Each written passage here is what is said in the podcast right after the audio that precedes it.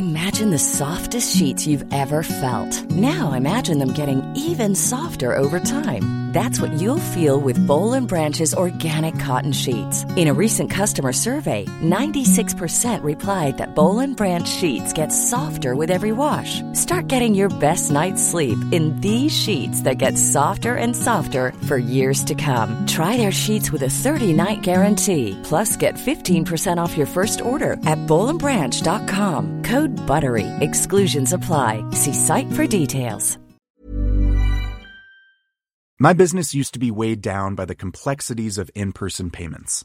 Then, Stripe Tap to Pay on iPhone came along and changed everything.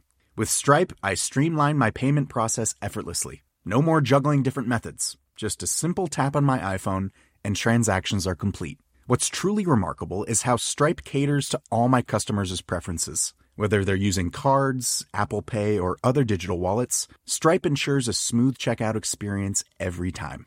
Setting up Stripe was a breeze, taking just minutes to get up and running. From local markets to global retailers, Stripe helped me expand my reach and grow my business with ease. To learn how Tap to Pay on iPhone and Stripe can help grow your revenue and reach, visit stripe.com slash tap iPhone. Up on DTNS, Google catches a major iOS exploit in the wild. MacBook Pros banned from airplanes worldwide. And Richard Gunther helps us understand what works with Nest, if anything does anymore. this is the Daily Tech News for Friday, August 30th, 2019, in Los Angeles. I'm Tom Merritt. And from Studio Feline, I'm Sarah Lane. Happy Labor Day weekend from Cleveland, USA. I'm Len Peralta. And I am today's show's producer, Amos. Yeah, Roger Chang has the day off. Amos, no longer an intern, full on producing the show today. Thank you, Amos, and welcome. It's good to have you. Uh, we're also welcoming our guest, Richard Gunther. Uh, Richard, uh, thanks for joining us, man. It's good to have you here today. I am so glad to be here today. And this is the first time we've all done a show together before. I've done shows with all of you, Right. But not all before. But never this before. combination. Oh my gosh. Yep. So Len will be drawing, uh, Amos will be producing, Sarah and I will be hosting, and Richard uh, will be explaining to us the whole Works with Nest fiasco because you're, you're on the smart home beat. Ugh, yeah, yeah. It's it's a bad weekend. Uh, that's all coming up in a second. Uh, if you are on the Good Day internet feed, you already heard us talking about uh, the Disney Plus deals and getting sand in your eyes and all kinds of stuff like that. So please, uh, if you want the extended conversation, we were talking a little bit about Jack Dorsey getting his Twitter account hacked. Uh, that's all on Good Day Internet, patreon.com slash DTNS. Let's start with a few tech things you should know. A new feature rolling out in Google's G Suite and Hangouts chat will warn users when somebody that they're about to send an email to might be away or on vacation. A banner will appear at the bottom of the Compose panel or the chat window to let senders know when there's an out of office time block on that calendar and will also note when the recipient will be back. That's handy. Uh, Disney finalized the sale of its stake in the Yes Network to an investor group that includes the New York Yankees, Sinclair Broadcast Group, and Amazon in a deal worth $3.47 billion. Yes Network uh, does the New York Yankees games and the Brooklyn Nets uh, games. The move is the last piece of an agreement between Disney and the Department of Justice to sell off 22 regional sports networks that it acquired when it acquired a large part of 21st Century Fox. Uh, the New York Yankees already had 20% of the stake, and yes, they keep that and they get a little bit uh, more as part of this deal. Politico and Bloomberg both cite an anonymous source saying that Google has agreed to pay the US FTC between 150 and 200 million dollars following an investigation of claims that YouTube violated the Children's Online Privacy Protection Act by collecting personal information about minors and then using it for targeted ads without parental consent. The FTC voted 3 to 2 reportedly to approve a settlement which now goes to the Justice Department to review. The FTC has not commented on Politico's or Bloomberg story. So yeah, when we do the official announcement of this agreement next week, uh, the deja vu will be justified because you already heard it. All right, let's talk a little more about uh, Google's Project Zero. That is an effort by Google to just find vulnerabilities anywhere. Uh, work with companies to fix them, uh, and then they'll they'll publish their their research about those vulnerabilities in an effort to just make the internet more secure for everybody. Uh, Google's Project Zero publishing research about an attack on iOS uh, that seemed to be in the wild from at least 2017 until February of this year. It was in January that Google's Threat Analysis Group, or TAG, discovered compromised websites out on the internet. So this is a bad one. A lot of times these things are are are theoretical or they're in the lab. This one was in the wild. It was being exploited. These websites, if you visited them, would install malware on an iOS device without your knowledge. Simply visiting the website was enough to get infected. You wouldn't know, you wouldn't have to do anything. There was no best behavior to prevent it. Uh, Ian Beer wrote that the uh, on on the Google Project Zero publication about this wrote that the attackers used 12 separate security flaws in combination to pull off these attacks. Most were bugs within Safari. These were zero day bugs. They were not bugs that had been discovered and not patched or anything. These were new bugs that no one else was aware of. The malware could access your location info, your contacts, even your passwords stored in the keychain and relayed it to a remote server every 60 seconds. Tag passed the discovery to Apple uh, on February 1st. Apple patched the vulnerability in iOS 12.1.4 on February 7th. So if you don't have iOS 12.1.4 on your iOS device, you need to get it now. Google did not publish which websites were infected. Uh, they did say the sites receive thousands of visitors a week. So these aren't the New York Times. These aren't massively popular uh, websites, but it does seem most of the security researchers out there seem to think that this was a a state sponsored group, uh, probably doing a phishing net uh, situation with some targeted websites that their targets might be likely to visit in order to compromise some cell phones of people they wanted to spy on. Yeah, the the blog post about how this all was discovered and and replicated is lengthy to say the least. Mm-hmm. The first thing I did was be like, okay, where's the list of websites? Where's the list of websites? They don't say. uh, you know, because I was just curious, right? I mean, is this somewhere that I visited, or is it you know just stuff that I've never heard of? And they also did allude to the fact that yes, state sponsored, targeting a specific group, whether it's regional, racial, or or otherwise seemed very likely, although they didn't get into uh, too much hypothesis on on what that might be specifically. But the fact that there were so many examples of apps that have extremely personal information, whether it's photos or real time location or text messages or whatever, um, stored in plain text for a variety of apps that are considered very secure. Um, it was um, it was quite a uh, a wake up call. Richard, does yeah. this undermine your faith in iOS any?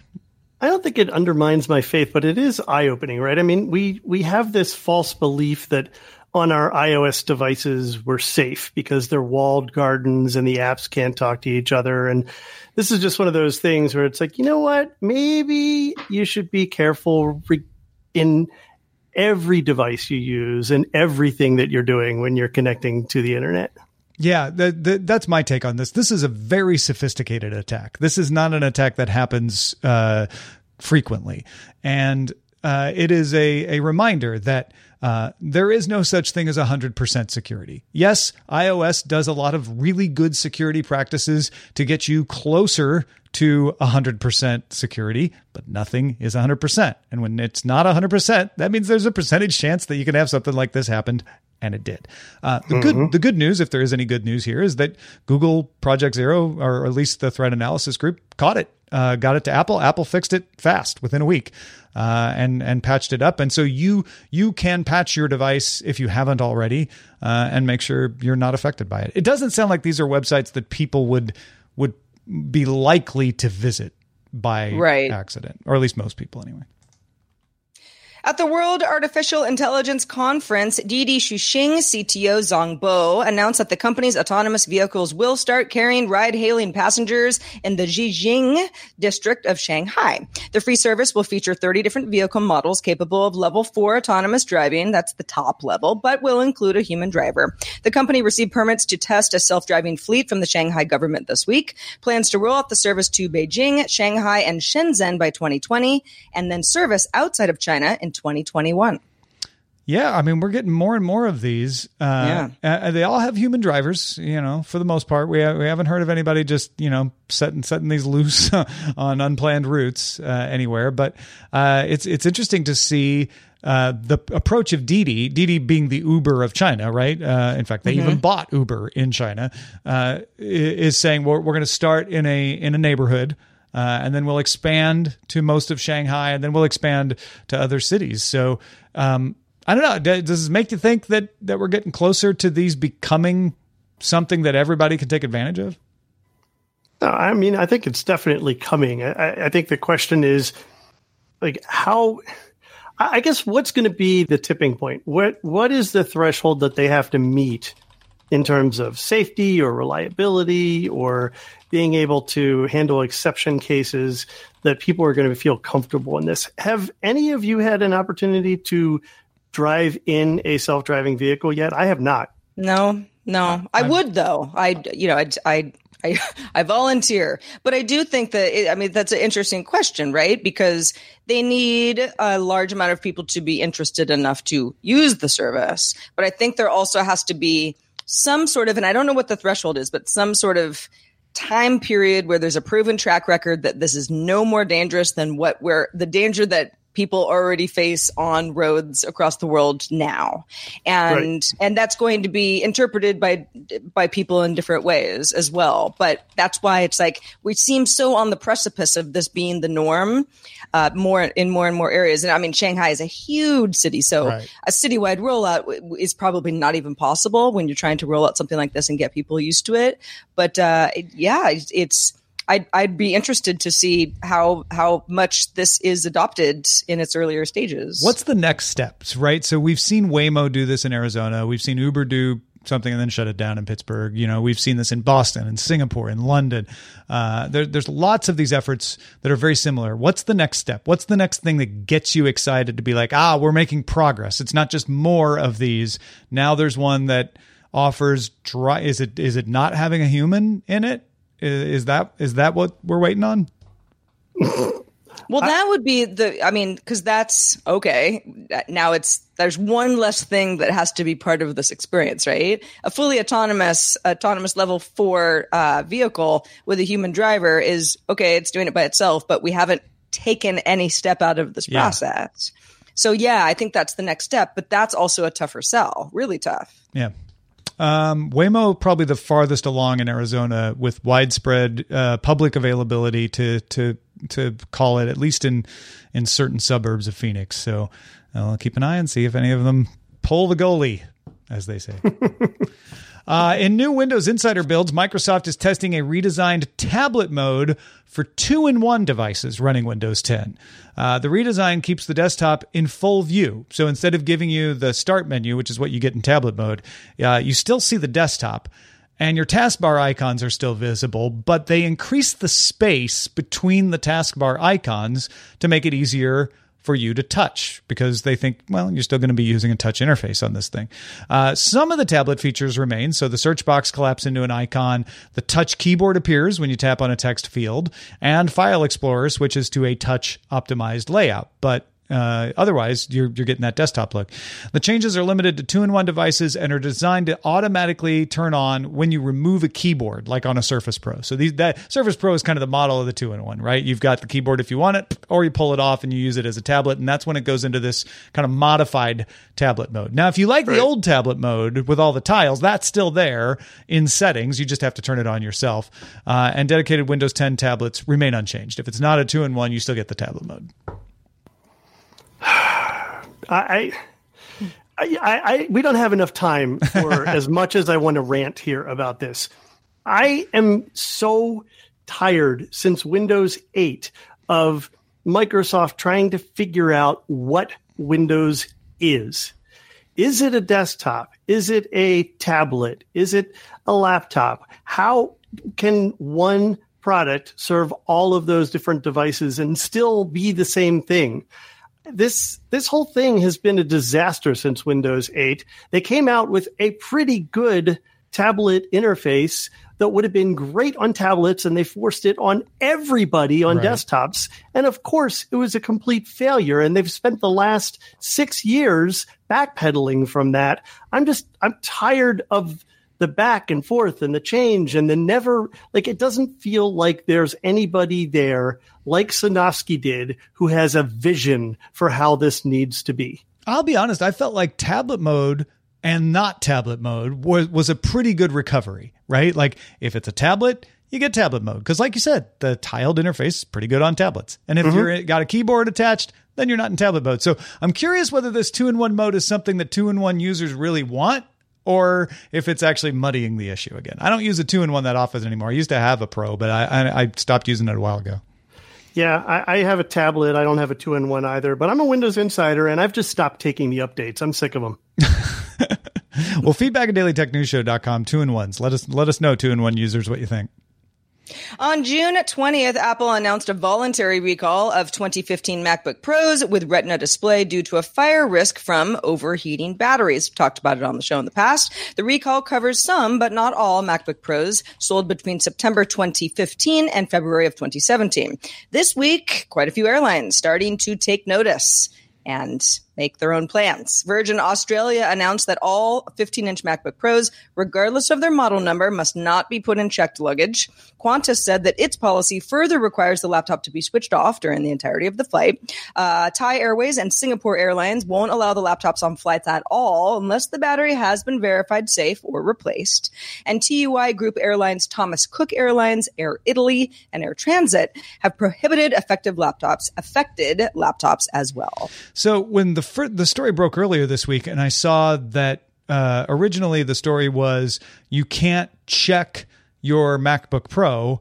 I, I didn't really take much notice because uh, on my f- recent flight on Air France, uh, in both Dublin and Charles de Gaulle airports, they didn't allow you to put any electronics in your checked bag. Uh, that that was that was a policy, and they asked you about it at check-in. You don't have any uh, electronics in this bag that you're checking, right? Because we've had problems with that. So I, I know that not all airlines are doing that, but to me, it's like, well, if you're an airline who doesn't do that, you can look at the airlines that do and say, well, this is still less restrictive than that. So let's just go ahead and do it to make it easy.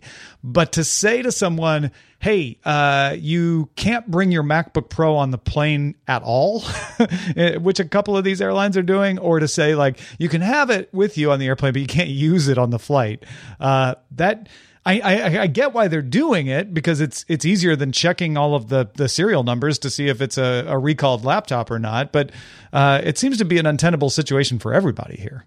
Yeah, I mean it's it's with the okay, not every flight I'm has Wi-Fi or or I don't know, maybe I'm lucky enough to sleep on certain flights. I would never check a laptop just because I'm afraid it's going to break because it gets jostled around so much. Right. I like to have the stuff that's expensive and delicate on my person as much as possible. But yeah, I mean to say you you just can't you can't have it on the flight um, is that's I, I, I don't know how any business traveler would be okay with this. Yeah, it, this is a, a big, big black eye for Apple. And it started out kind of curiously enough where you were wondering, well, how really are they going to manage this? Because you're not going to check serial numbers. I mean, that's just ridiculous. You, you you had people who didn't understand what the difference was from a tablet and a laptop when tablets were starting to become popular. So this this kind of granular um, filter is just not possible. So this makes sense, but you're absolutely right. I guess the upside is, hey, I'm sorry, I couldn't do any work while I was on the flight. They wouldn't let me open my laptop. Right. I, I, I mean, I guess so. I, I, there there could be worse situations there. Uh, but if they wouldn't, the, the airlines who are saying they just won't let you take the laptop on at all, uh, you, you That's just you can't bring your laptop, especially if I've got a 15 inch MacBook Pro. I've checked my serial number. It's not part of the recall, but they're like, mm, it's still a 15 inch MacBook Pro, and we're not going to bother to look at serial numbers, so you can't bring it. That Well, and you can um, can you imagine the gate outrage when like four Oh, yeah. people who would need to be on a flight are just like, and they're saying, "Well, it was in the email with your e-ticket confirmation," you know, that nobody read. Mm-hmm. That's that is not that's not a process that's going to work for an airline. I And imagine- unlike, no, I was- sorry, I was going to say, unlike a penknife, it's not like you can drop it in a pen envelope home. yeah, we'll just ship this home. Well, it does fit in an envelope. We saw Steve Jobs do that. So, um, yeah, I, I don't know. I, I think this is going to be lax enforcement, uh, but lots of lots of uh, people up front telling you not to bring it or or to check or something like that. That the airplanes do. Airlines will do that lots. But I'm curious. I'm curious to hear if anybody runs into a situation where they are told, "No, I'm sorry, you can't bring that with you on this flight." Folks, if you want to get all the tech headlines each day in about five minutes, be sure to subscribe to dailytechheadlines.com.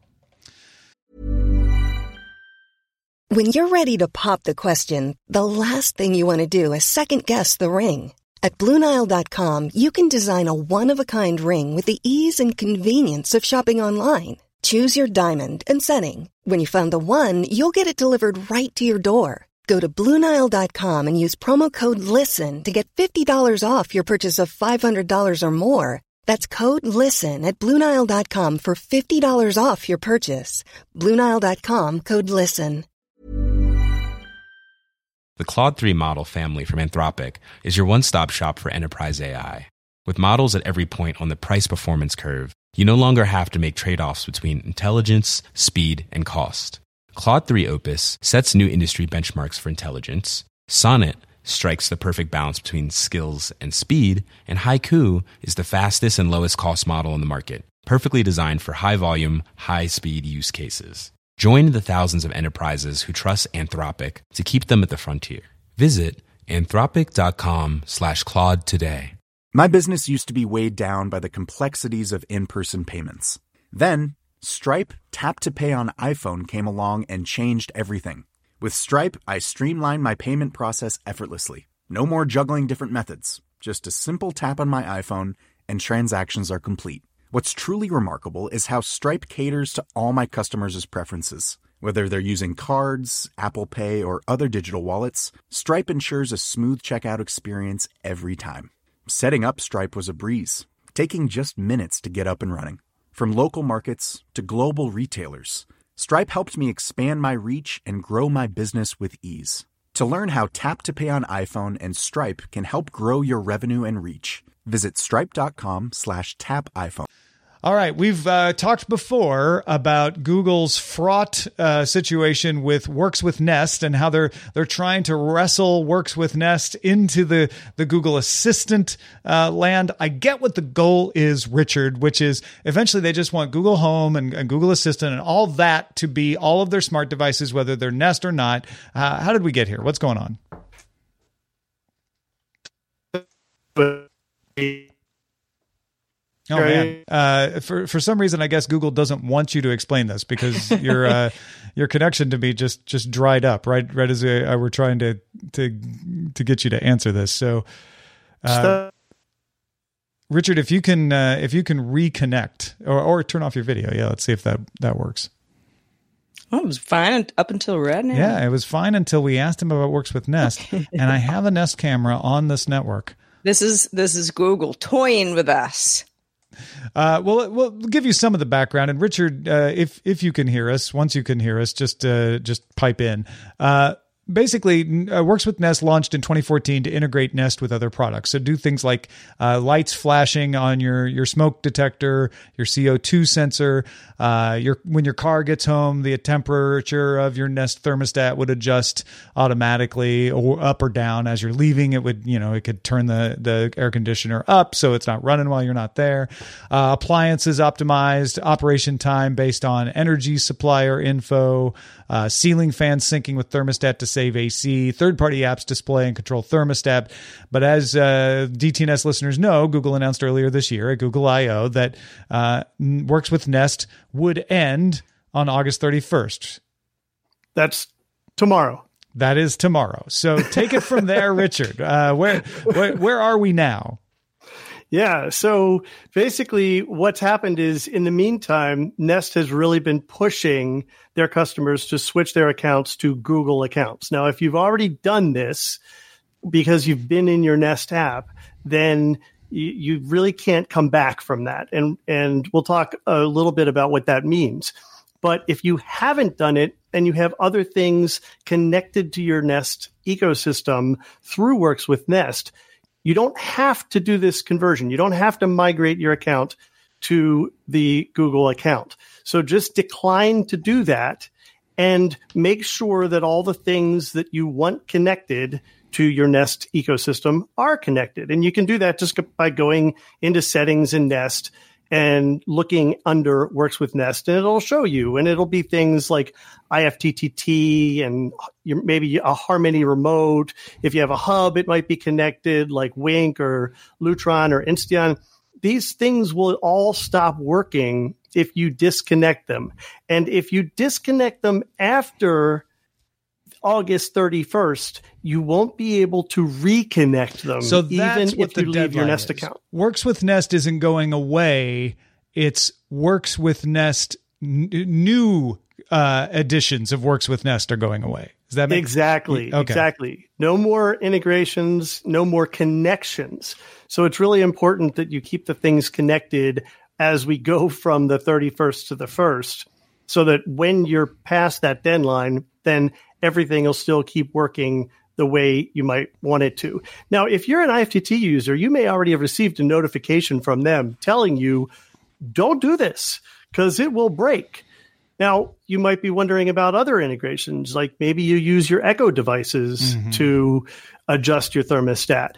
Google has actually worked with Amazon to ensure that if you did already move over to a Google account, then it will still be able to control your uh, your thermostat and it will be able to access your cameras. But it won't be able to do everything that you were able to do before through your Amazon Echo devices. So that's something to keep aware of too. And some of those capabilities may kind of deprecate over time. It, it's likely that the companies that manage these things are at some point in time just going to say, well, why are we still supporting this? Yeah. Right. So so if you so I'm trying to simplify this. If you have connections through Works with Nest, don't change anything because after tomorrow you won't be able to change them back because that would be considered a new connection. Right. But at some point, aren't you going to? Aren't they going to? Uh, you know, I mean, at some point, don't you need to move to Google a Google account to get new features and and things, or or you know, is it going to be a trade off where you're like, well, I want this new thing that they only offer if I have a Google account, so I'm going to have to lose IFTTT because that's not supported, or or will have, or or is it a waiting game where eventually all your features will migrate over to the Google account and you're just waiting for that day? I think it's a waiting game, but this is where I feel like Google really fell down because mm-hmm. the, they didn't give the vendors who provide these services and products enough time to figure out how to migrate. And frankly, they didn't even give their own development teams enough time. A lot of the things that people like to do with these integrations between their smart home products is that, okay, let, let's say my thermostat knows that I'm away. Well, I'll use IFTTT then to trigger that if I'm away, then do some other stuff in the house. That capability to know whether your thermostat thinks it's in away mode or home mode, Google doesn't offer that anymore. It's not there. So a lot of the capabilities that Google might offer just aren't up to speed mm-hmm. with what you could do today. And that's why there's so much outcry.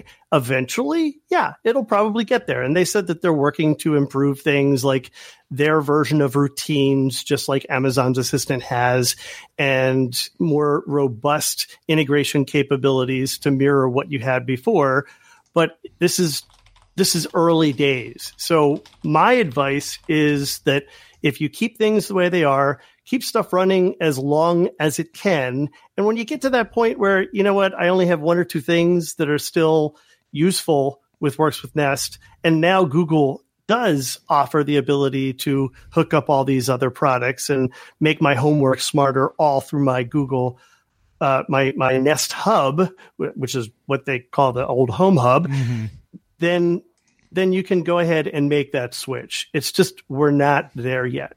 And I guess if you have a connection that that you really really want, get it get it working tonight. it's your last chance to add a new one, right? Yeah, e- exactly. And who knows about tomorrow, right? It says that it ends on 8:31. Now, usually what companies do is that means midnight, the furthest time zone uh, that they support on that last day. But just to be safe, I would advise people to take a look at it tonight. Maybe tomorrow it won't be too late, but mm-hmm. by the holiday, you're not going to be able to make these changes anymore. Why If why I can put in and ask a question, why? Why are they doing this? Why the change? because security and privacy. That seriously, that's the answer they gave, which concerns me quite a bit because it, right now the systems already use OAuth to validate and uh, authenticate you against Nest when you're working with their system. So you've explicitly given the vendor access to the information mm-hmm. and Nest says what information it's going to share, but they want to, they, they really want to pull that in more and be well, much tighter. I think, I think what, I think where I, I am sympathetic is, the smaller your surface area for attack, uh, the less chance you have of a breach. And as we saw in the yep. earlier story about iOS, like nothing is 100%. So I get where they're saying, yeah, we could keep these two systems around, but then that is just inherently more vulnerable to have two systems. Yep. No, you're absolutely right. And it's also inefficient, right? At some yeah. point, they needed to figure out how to integrate these. I just wish they had done it a little bit more, I don't know, elegantly. Yeah, well, um, they, I, I, wish so too, but they didn't. so thanks for helping us uh, to figure out what we need to do uh, in in in response to it. Appreciate that.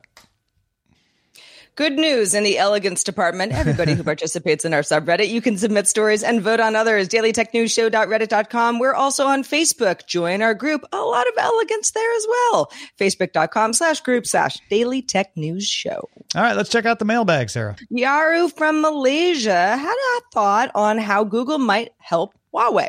Says, I think there might be a way, but it would involve Google giving Huawei preferential treatment and exceptions. As it is now, it's not easy, if not impossible, to side load Google services into open source Android or phones not part of the Google Android Alliance. This is because of a new policy that Google implemented around a year ago that involves more checks.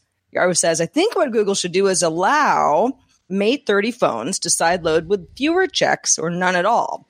Like kind of looking the other way. It would, of course, not be the same as having them preloaded, but would still salvage some usability. The issue would mostly be how it's seen by other members of the alliance as preferential treatment. But I think there's a not 100%, but a chance that they'd see it as beneficial because they could also get hit by a trade ban since a few of them are based in China. Uh, Yaru says, full disclaimer, I do use the Mate 20X, uh, 7.2 inch version of the Mate 20 series.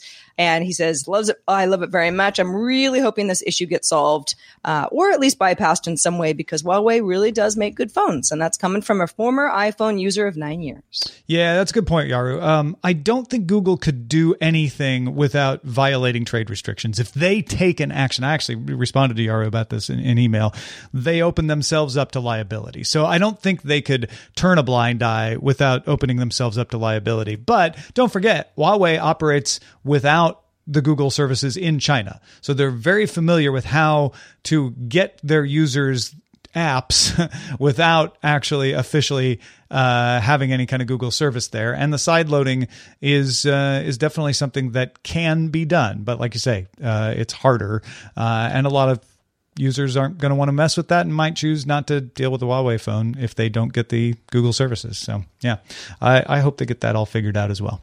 Let's check in with Len Peralta, who has been illustrating the show. Len, what have you drawn for us today? Well, you know, I always love it when companies go ahead and change things in the background and not tell you. And uh, this is sort of uh, my take on that. I think there's going to be a lot of people who are going to be acting just like this uh, if they did not listen to this show or, or hear anything Richard was talking about with Nest. Uh, they could end up like this. This is called leaving the nest. Uh, it's an image of Google taking away Nest from a uh, from a little gentleman who is freaking out, saying, "No take, nothing works." Um, so there you go. That is yeah. uh, that's called leaving the nest. And uh, if you are one of my Patreons at patreon.com forward slash Len. You this you have this right now. You can go and download it, or if you want to go the old fashioned way, you can go to lenperaltastore.com and just purchase it. You're going to get a uh, lot of a lot of Nest users buying this. I have a feeling. Oh yeah, this is great. I love this. I love this, Len. I hope so. Thank you so much. I appreciate it. Thank you, Len. And also thanks to Richard Gunther for being with us. Richard, tell the DTNS audience where they can keep up with the rest of your work.